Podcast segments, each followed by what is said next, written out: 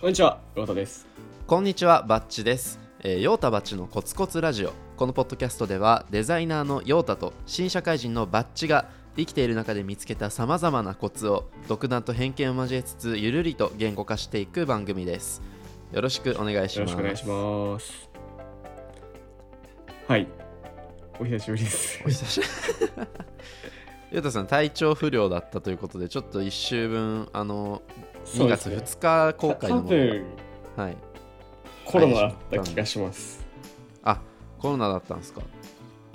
なんか、咳今も出るんですけど、ちょっと、マシになったはマシになったけど、もうお互いなんか殺しがちですね。シーズン受けてから。あとなんかね、夕方、午前中喋って、午後とかになると、だんだん声が出なくなる。使い切っちゃうみたい使い切っちゃう、なんか、インジゲーターがななるほどなるほど。ゼロになるみたいな。いやちょっと無理しないこれ朝一なんでうん。大丈夫です。はいはい、はい。ちょっと。まあそんな感じですが、やっていきましょう。うん。幸先が悪い ですけど。えっと一応ですねヨータバッチのコツコツラジオはえっと今回からじゃあ今回で終わり？シーズン1が終わりくらい今回から、いや、今回からシーズン2です。ああ。一周遅れスタートですが。今回からシーズン2ということではいはい。もう1えー年ちゃんと続けられたというのは、これはコツコツ頑張れましたね。そうですよ。ほんともう、番組名も、ほんともう嘘じゃなくなってきました。いや、コツコツラジオっていう名前やっぱ、我ながらいいなと。うん、ナンバッチが、これがいいんじゃないかってういうことだんっ。たけど、いや、いい名前です。愛着が湧いてきた、前になり。ましたね。うん。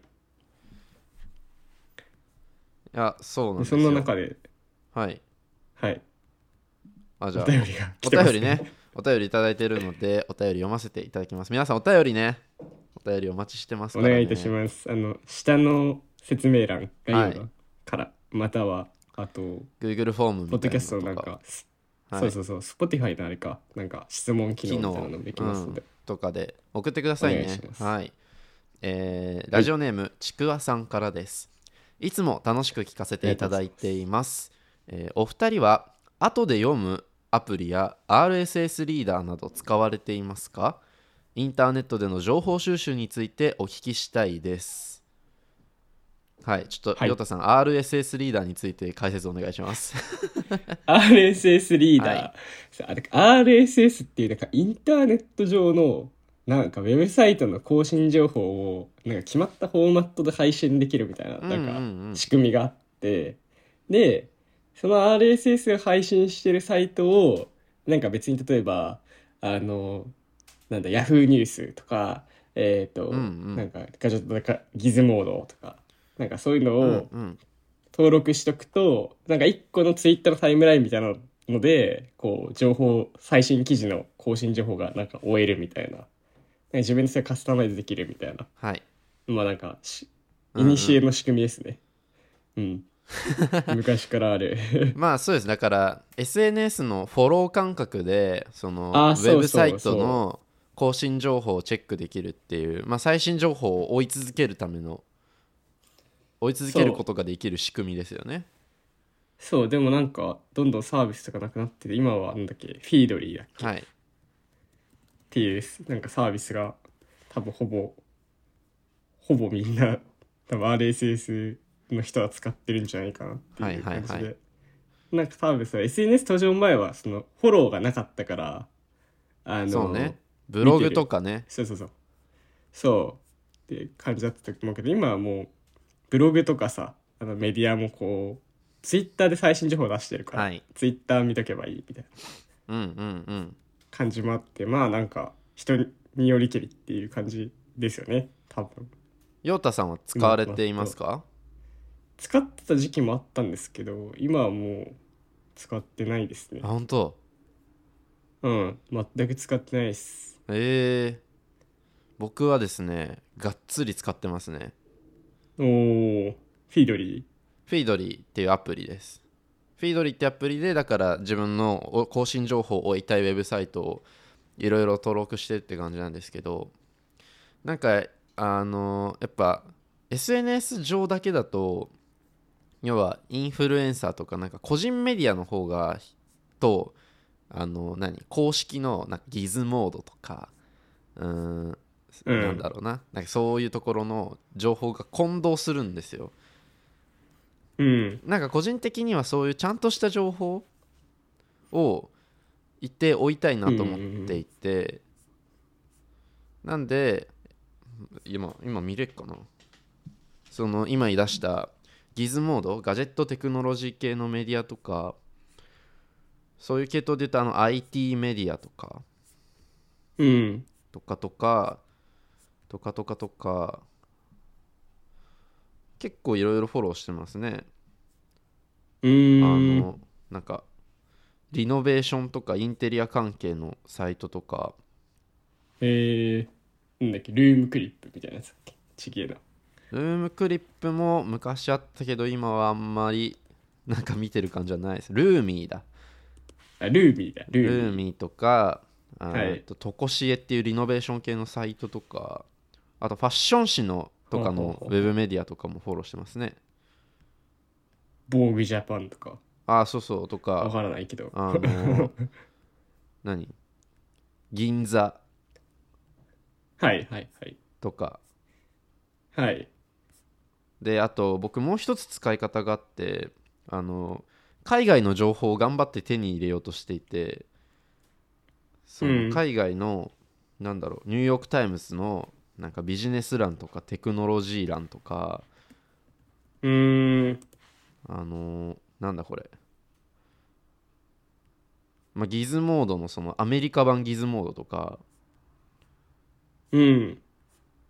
ビジネスインサイダーとか あとデザイン系のなんかとかなんかそういうのをなんかちょっと毎日は終えてないんですけど頑張って時間を作ってあのブラウザでこう Google 翻訳にかけながら 読んでることもあります。うーん。えー、すごい。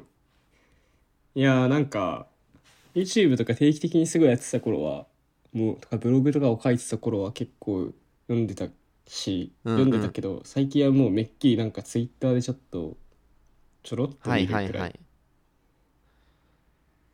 でも正直 Twitter もだいぶ役に立つというか役に立つ度はあんま変わって半々ぐらいです僕。そうだよね。うん。わ、かるわかる。でその主体がさっき言ってナンバッチが言ってた個人主体が多いか、うんうん。メディア主体が多いかみたいなのはありそうだけど、うんうんうん。用途はそんな変わんないよねどこでもね、なんかねいらない情報をいらないというかなんかむやみに情報を入れると疲れるからあんまり見ないようになっちゃったかもな。ああなるほど。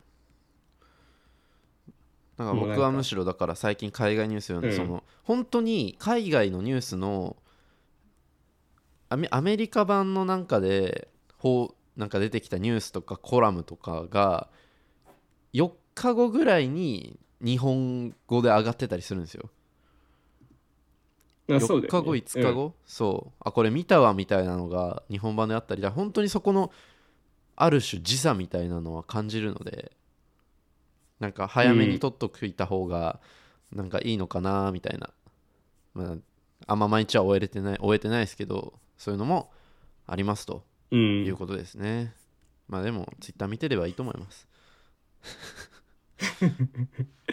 まあそうねあの不便はない。ツイッターを見てればね。わ、かります。はい。まあ、はい。そんな感じでおそんな感じですかね。答えになってるか。っていう感じなんですが今回はですねまあシーズン2エピソード1くらいの感覚なのではい。この1年間で放送放送じゃねえな。配信してきたコツコツラジオ回数の回をちょっとね軽振り返りしてもいいかなと思っていて、いやしましょう。なんかこういうタイミングないとね過去の回を見直すきっかけもないですし、はいはい。やっていきたいね。じゃあどうしようかな。今えっとフルエピソードのやつが46まで、やったな。えっと、来てます、はい。でアフタートーク系が2個か3個くらい。うんうんうん。に2個くらいかな。44と43であるから2個だから48口かな公開数としてはありますと。はい。まあその中でどうする？なんか1から見ていったらいいんじゃないかなって記憶が遠いから。1ちょっと流してみよう。い1思い出せます？やもう思い出せないですよ。えマジ？思い出せないです僕なんか話した内容は正確には思い出せないけどなんとなく内容覚えてるよ。あるけど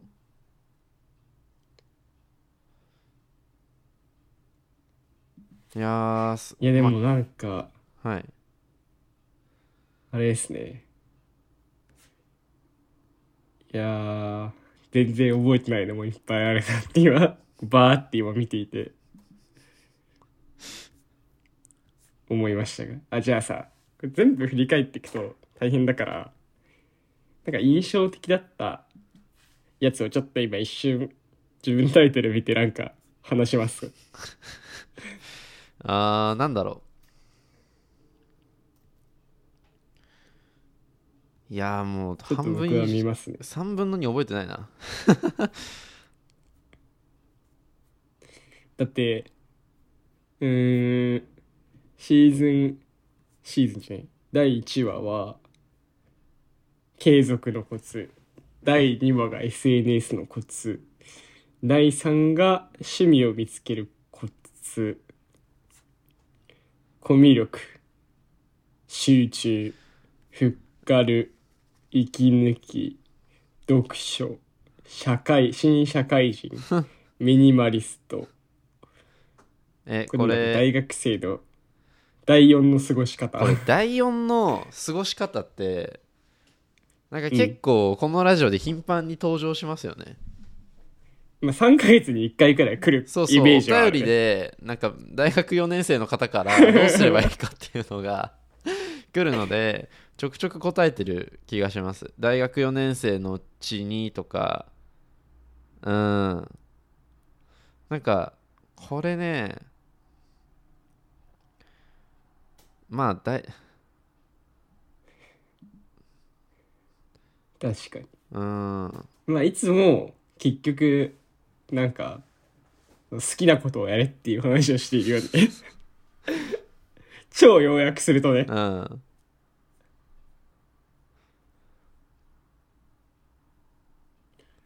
あとは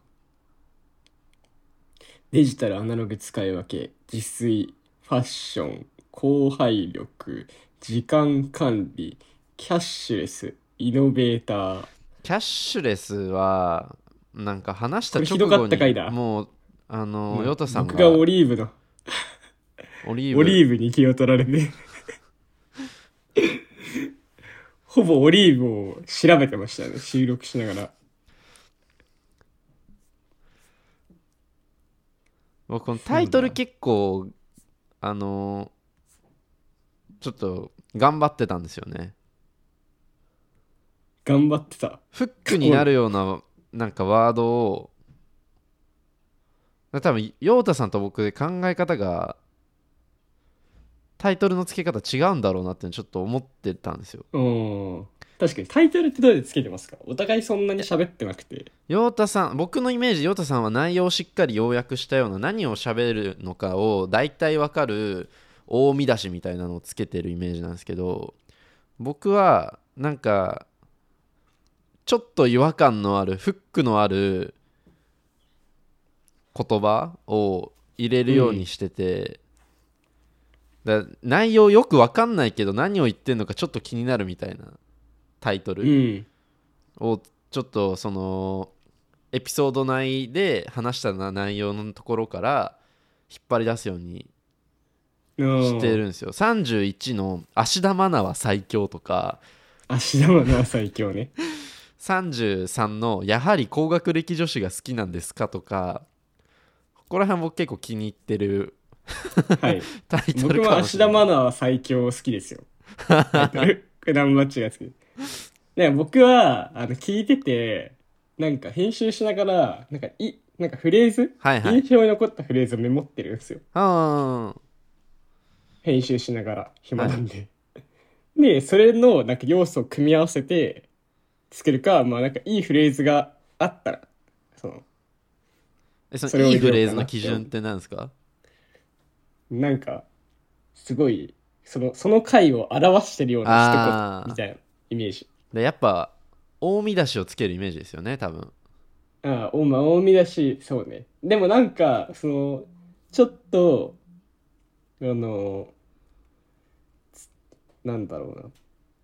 なんか全部言っちゃうとさ、もう聞かなくて済んじうゃうじゃん。んこの、ここを見れば。だからそうはなりたくないから、ちょっと意味わかんない目をピックアップするようには共通でしてる気がする。なるほどなるほどまあちょっとそうじゃない時もあるけどね、多分。いやでなんとなく太田さんのそんな内容はマジで分かりやすいタイトルはわかりやすい。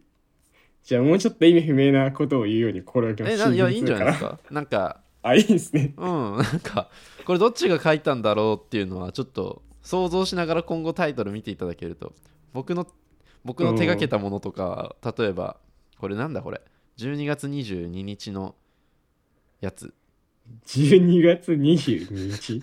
42か店員さん来てからメニュー決め店員さん来てからるメニュー決める。バーサス俺は一食もないけん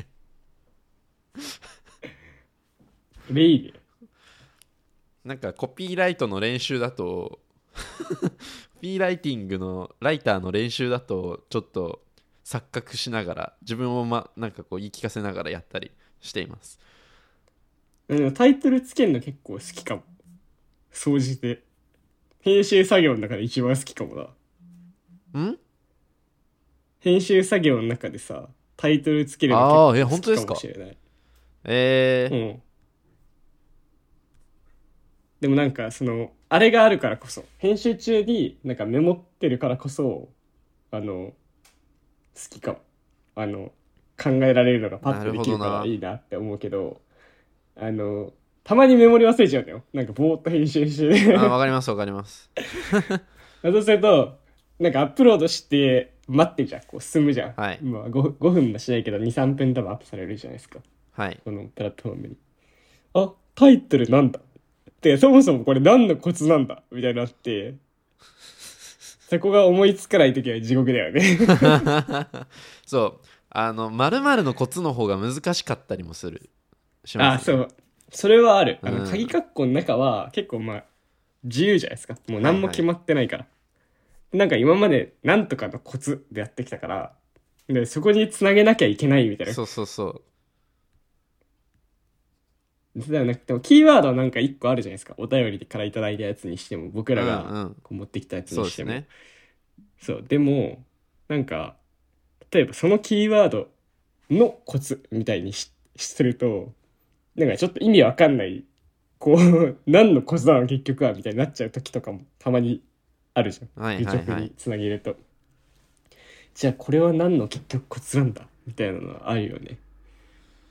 うん、そこそう。編集僕らだいたい1時間弱ぐらいですか？どうですか？うん。1時間弱くらいですね。やってるので。そう。これはね、あのー僕も自分のノートに書いたのでぜひ見ていただきたいんですがコツコツラジオから学んだ継続のコツですこれは本当に。もうできるだけ工数を減らす。そうだね。あなんかね、そうタイトルで言うと第2回かな。SNS を使うことに自分の価値基準がある人？みたいな。はい。いや、違うな。違うか。3回目、まあ、結構序盤？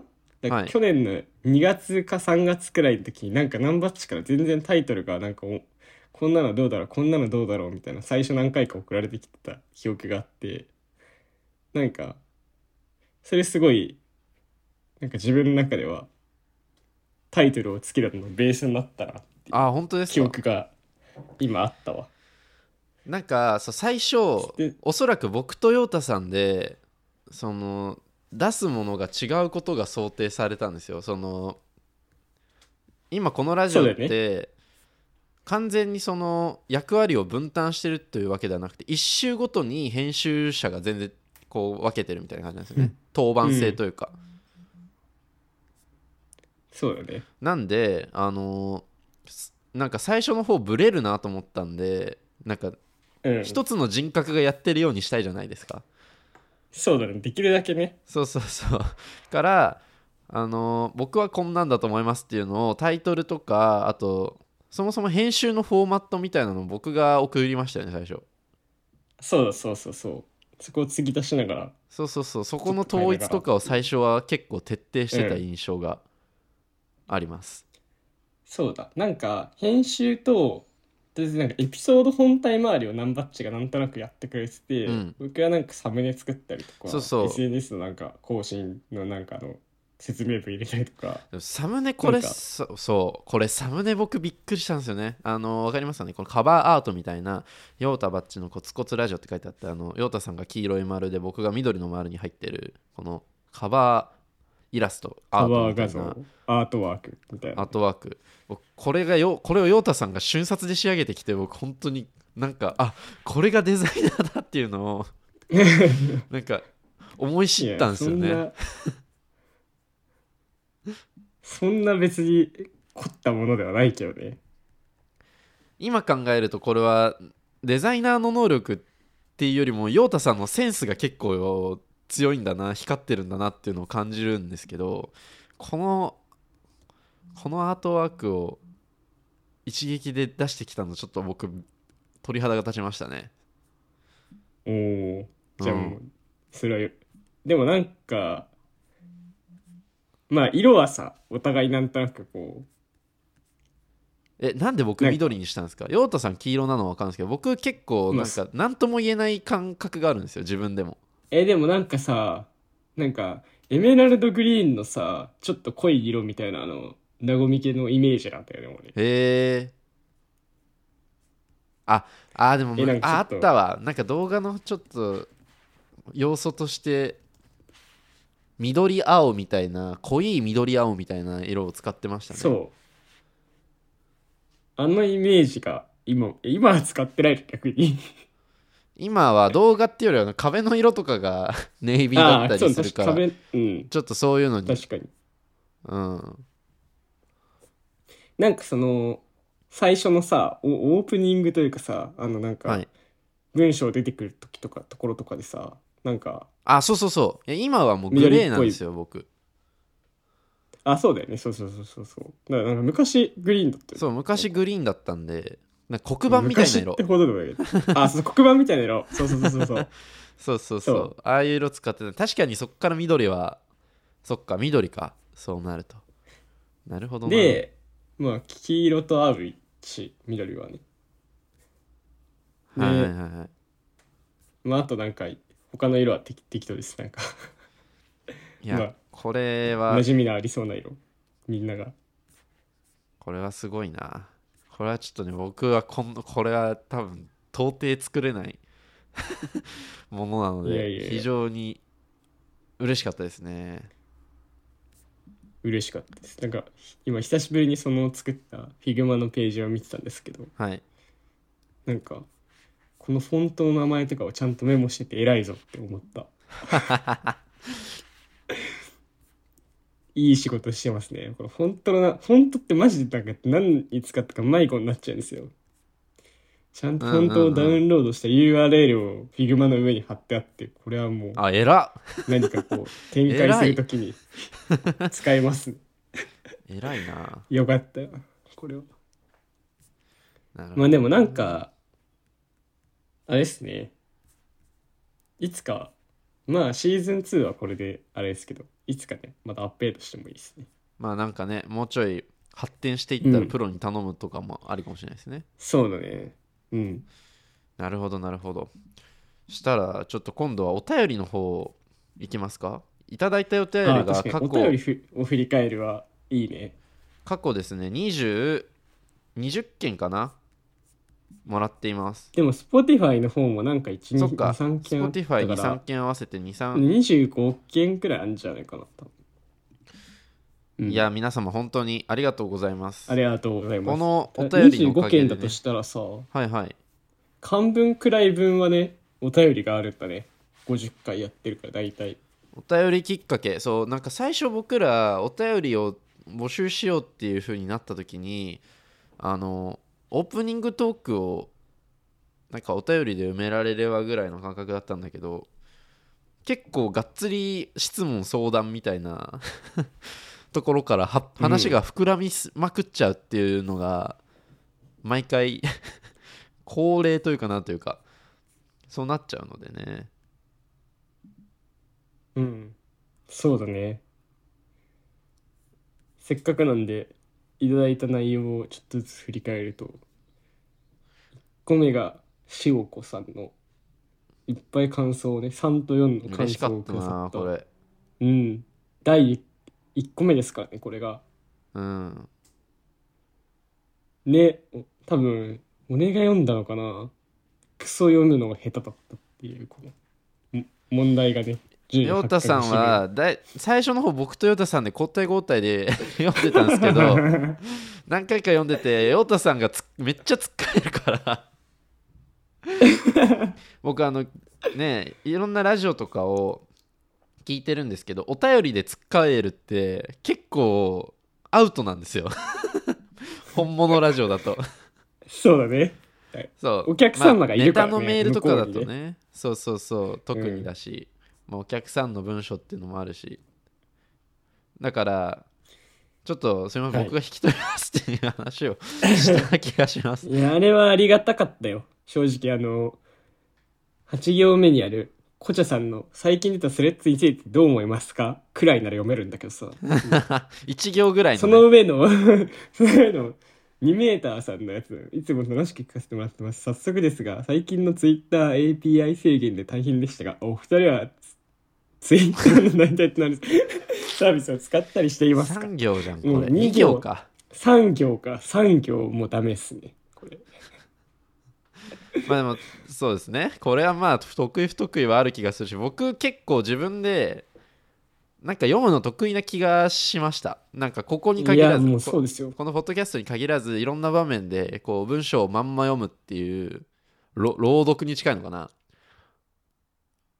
それは比較的得意なのかもとはちょっと思ったりもいやまあだから得意ですよ。うん、それ得意不得意です。ただの。いやーあと最近だとはちょっとぶ最最新になりすぎちゃいますけどと雪舟さんのあの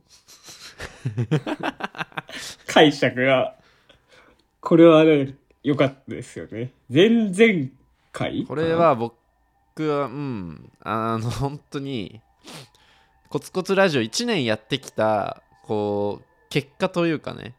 どう結果どういうラジオに仕上がったのかっていうのを一言で言い表していただいたなっていうのを感じていて、えー、と読むと実力主義。競争社会において成功を夢見る少年バッチが怠け者の猫怠け者の猫ヨータとの出会いをきっかけに人生観や死生観を養う物語である。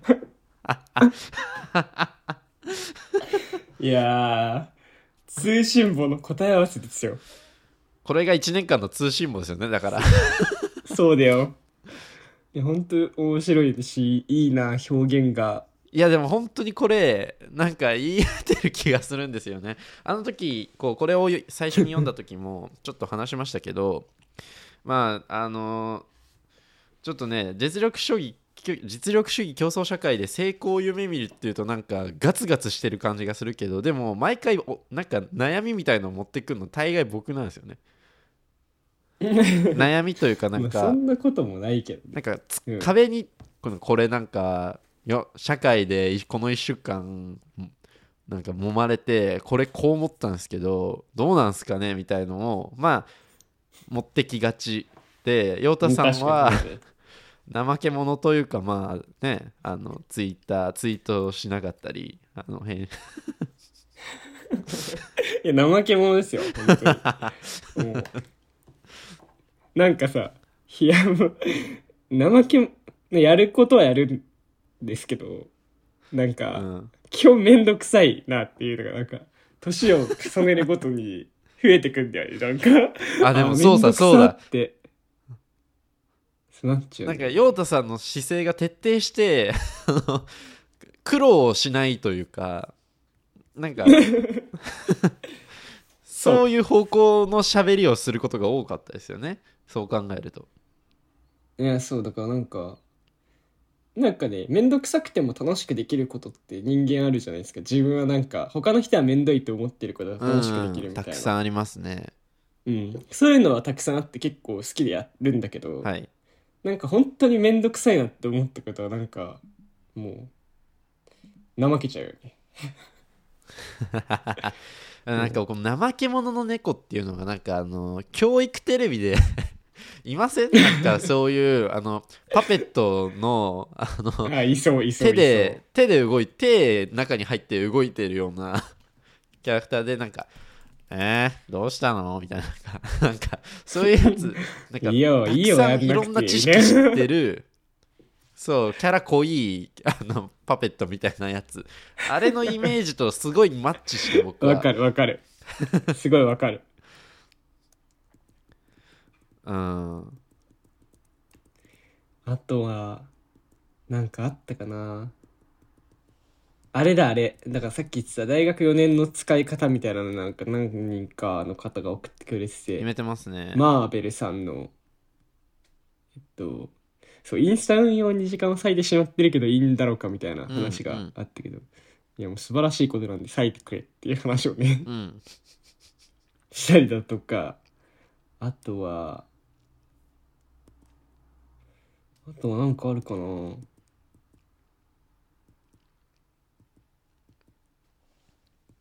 あともう一人くらいいたよね。あ大学いた。クシさんの。あクシさんは違うか。就活か。うんまあ就でもそんな感じですよね。研究就活とか。まあそうそうそうだね。まあ大学4年生って2メなんかめっちゃ他の人に貴重って言われますよねうん貴重大学の時間は貴重だったなでも貴重って言われなんか大事にしな大事にしなって言われるけどえ何？じゃあな何すりゃいいんだよ正解教えてくれよってなる気持ち今になるとめちゃくちゃわかります うん。わかるわかる。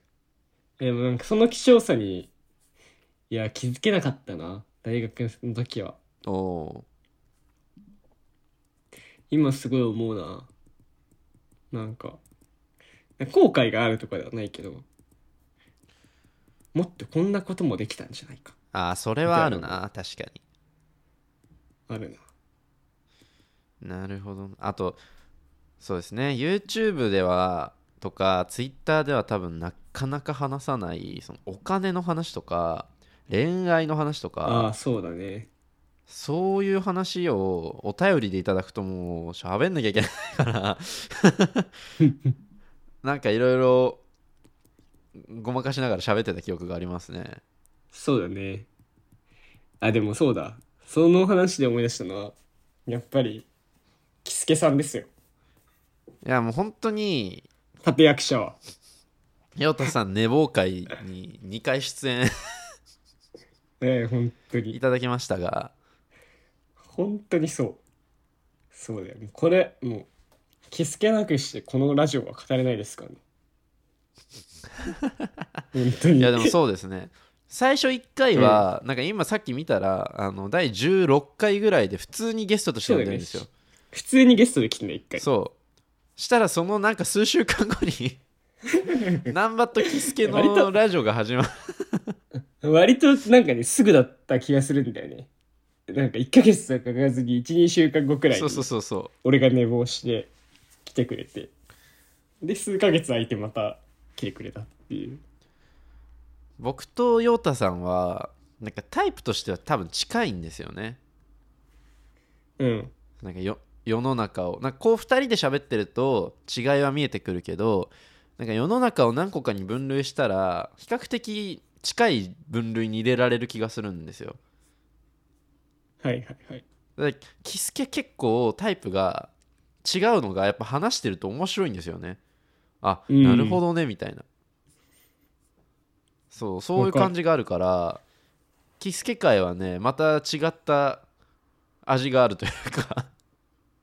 うん。ぜひあの Spotify のやつあの説明欄見るとねあのあれ今日陽太さんいないみたいなのが書いてある気がするから はいぜひそちらもね、見ていただけるとまだの人は聞いていただけると嬉しいですね。そうだね。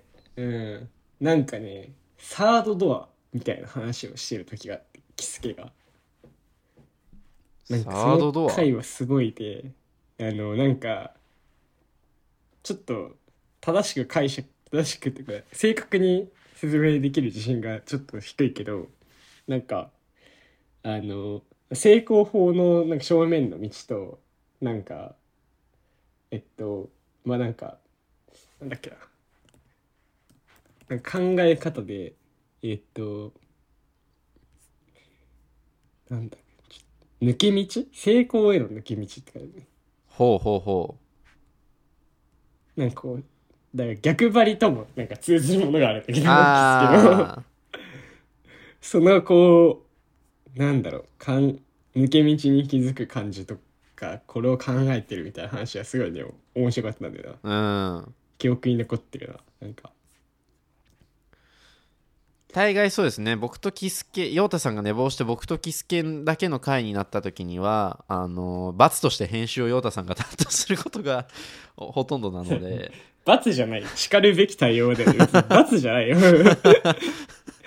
せめてそのくらいさせてくださいっていうこう気持ちでやってますよ。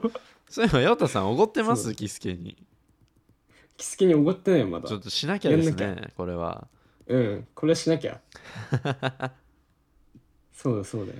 でも確かにゲストをちょっと充実させていってもいいかもなと2年目は。シーズン2はちょっと増やしてもいいかもしれないですね、うん。なんか。結局ゲストは多分キスケが来た3回分くらいだと思うので キスケしか来てない。シーズン1 は。まあキスケはまあ定期健康診断みたいな感じでこうねあの準レギュラ適度に呼ぶー準レギュラーですから。うん。なんか2ヶ月に1回くらいは誰かいてもいいなってちょっと思いました、わかるわかる。あ式式にこう1回ずつくらいね。そう。それこそコツですから。うん。コツをやっぱね、コツを得るにはやっぱ僕らもコツを得るっていう意味で。うんねいろんな方の知見をね伺いたいですね。なんか呼んでほしい人とかいたらぜひ送ってください、ちょっとこの人あそうだそうだ、ん。そういうのはいいね。この人合いそうですとかこの人の話僕もうちょい聞きたいんですとかあの僕らの僕らの力で 呼べる範囲で頑張りますので。そうだね。でもなんか全然近い人たちもまあ呼べる人もいるかもしれないし全然近くない人もなんかこうねお願いしてみてもいいかもね。1年やってきたし。そうですね。うん。確かに確かに。いいっそうですね。この1年間何しますっていうまあシーズン2にあななるにあたってまあもちろん今まで通りコツコツやっていくっていうのはベースとしてそうだね。どういうことしたい？まあ1個今のゲストを呼んでみる？もうちょい。うん。なんか他にありますか？まあ、あとはなんか一番最初にさ言ってたさなんかあのオフ会したいよね。なんかリアルイベントですね。リアルイベントね別になんかたくさん呼ぼうぜとかじゃなくていいから。こもうね近くの公民館でなんか何十数人集めてう飲めればいいですね。なんかご飯屋とかでよくね。うん全然いい。それ確かにいいですね、ちょっともうちょいあったかくなったらやってもいいな。ね春先くらいにさ、うん。なんかご飯会しましょうよ。どうなんですかね皆みんなさんはどちらに住まれてる方が多いんでしょうかね。確かに。まあ、じゃあやるとしたら多分都内にはなると思うんですけどぜひその際は。1年通してうん、ちょっとずつ全国ツアーする必要も出てくるかもしれないわけかな。もうすごいですね。趣味ラジオにしては相当成長しましたね そうだよ。ただの旅行数。だってでも 仕事でもない。名古屋 名古屋大阪。やっぱ五大五大ドームがある地域でやるかじゃあ。五大ドームの横の居酒屋で。横のそう近くで。いいですねでも。うん。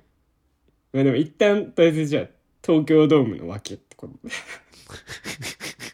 惰性。惰性。まあまあいいですね。東京でちょっとあのドームが開かなきゃ東京でーリアルイベントをやってみるのもありですね。ねね。まあ居酒屋なのであの本当におしゃべりしましょうっていう感じで。そうだね。はい。そうそうそうそうだ。だからメイドもらってるじゃないですか。お便り届くときに。ね確かにはい。それは結構そのね僕はこれを見越してて全然お便りくれた人にはちょっといきなりって驚かしてしまうかもしれないけどそういうのがあったらこうと直接ご連絡しようとこのメッセージの感謝と。ありましたね。そういう作戦を練ってましたね。そうそうそう。だから一応あるっていうとこもあるんで。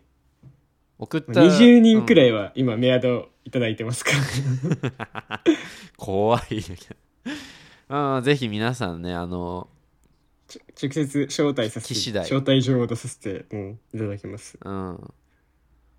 なんかこういうなんかもっとこういう密度を濃くしたいんですよね。それでわかるわかる。今例えばツイッターはもうただただ一方的にあれする場所になってるじゃないですか。あの更新情報をお知らせする掲示板みたいになってるじゃないですか。そうだね。なんかもっとこうなんていうの？おこう相互にというかなんか密度のある関係性で皆さんとお話おしゃべりしたいなっていう、わかりますわかります。うん、感じありますね。そうだからやっぱイベントはやりたいですね。シーズン2のな間に。確かに。イベント目標はじゃあゲスト呼ぶイベントをやるあとあれじゃないですか？グあッズみたと高山くんいな高山くん呼ばなきゃ。あ高山ね。高山。もういよいよいいでしょ呼んで。高山ね。ちょっとじゃあ声かけてみますよ。おおえちょっといやでも今なのか。もうちょっと。高山に高山くんにあの1年ごとにあの僕らの今年の1年をあの 評価してもらうっていうのがやっぱいい気がします、総評。確かにね。そうですね。まあこあとれも。セシューさんあのやっぱ怠け者の猫と夢見る少年を解釈してくださったセシューさんにも会いたいのもあるけどあのぜひまた継続的にこの関係性の解釈に変化があったら教えてほしいですよね。お便りお待ちしてます。2, 2通目うん。3通目ね。そうですね。あとグッズの話してましたね。そうだ。そう。ちょうちょ最近ここ1ヶ月くらいゆるゆる喋ってるけどなんかなんかグッズ作りたいですね。雑なノベルティみたいなやつを使う。ね。なんかちょっとねちょっとまあみたい。僕らなんで何かしらにこう癖かこだわりが見られるようなものを作りたいですね。うん。なんかステッカー作ってもいいな。もう今はすぐ。ああステッカーが一番確かに。ステッカーが最初かもしれないですねそれ。うん。ステッカーはいいよね。あんまお金かかんないし場所取んないし量産しや割すいし。と持ってられるし量産しやすいしそうそうそう。ちょっとじゃあこれまあ第一弾グッズとしてステッカーを作ります。そうしよう。もうこれは決めでいい気がますある、えステッカーにします？ステッカーでいいですか？なんかそのそういう量産しやすくてかさばんなやつがいいっていうのはあるんですけどお金もかかんない。僕らだったら何なんですかね？え？むずくね？えどういうこと？いやなんかなんかもうちょいあるんじゃないかとそうなんか形式にもうちょいこだわってもいいんじゃないかと。まあちょっとこれはえー。相談しましょう。後々。今出出なさそうだから答えが。そうね。まあそんな感じですかね。もう40分喋ってますよ。あマジ？意外と1年間をこう振り返ると時間がそうですね。僕冒頭ちょっと心配してたんですけど意外とですね。まあ一旦じゃあこれが1周年のと締めというか。2週目の抱負。2周年目の抱負うん。ですね、え多分ね第1回もそんなことを言ってたんです。確か1年前の話。あのなんかどうしたいかみたいな話を軽くしてて。ああ。うん。そっからもしかしたら差分があるかもって思っていや聞いとけよって話なんだけど。事前にね。そうですねちゃんと聞こう、はい、うん。そうしましょう。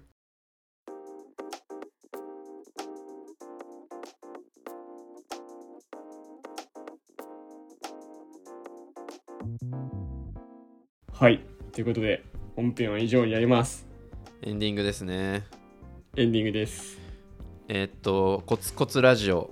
まあ年末にもちょっと振り返りましたが再生回数、えーこれまでトータルで4900回現時点でまあ約5000回ですねでそうだね。えーフォロワー87人これ、Spotify のフォロワーってわからない何なんだろうこれがでね。かいのか。小さいのか87人。はい。あでもありがたいですよこんなうん。こんなラジオに87人も定期的に聞こうと思ってくださる人がいらっしゃるということでそうですよ。でも、今、その、オーディエンスの分析欄を見てたら、男性が90、90%、90.3%。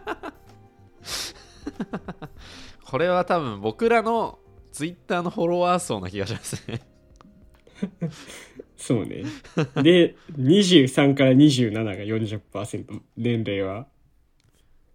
まあまあまあだ僕らのツイッターのフォロワーの 気がしますねあでも Spotify よりも実は Apple Podcast で聞いてる人の方がちょっと多いんですねちょっと多いけど、まあ、大体この2個だよね、多分。まあもうほぼこの2択えー、うん。あここちゃんと僕ら見てなかったですねいやもうこれなんかこれ 僕らの YouTube のなんかああれもこんな感じじゃないですか？だって年齢とか性別、まあ、大体、大体そんなもんだね。ということで 別にラジオで何かはい広がったわけではないですが、僕らのコアなねなんかこんなに好いてくださる方がいらっしゃるということは分かりましたありがとうございますありがとうございます。はい続き、シーズン2もよろしくお願いしますやっていきましょはいう。お願いします。じゃあ今日は最後、お便りですね。あえお便りも一応言あ、っておきまし。お便り。びっくりした。読むのかと思った。お便りよ読まないよ願いしますね。お願いします。皆さんのお便りはで発展してきているラジオでもあるので、半分は本当にそうですよ。本当にそうです。す。正真正銘。ぜひぜひよろしくお願ぜいします。ひお願いします。はい。じゃあ今日はお願いいたします。この辺で。バイバイ。バイバイ。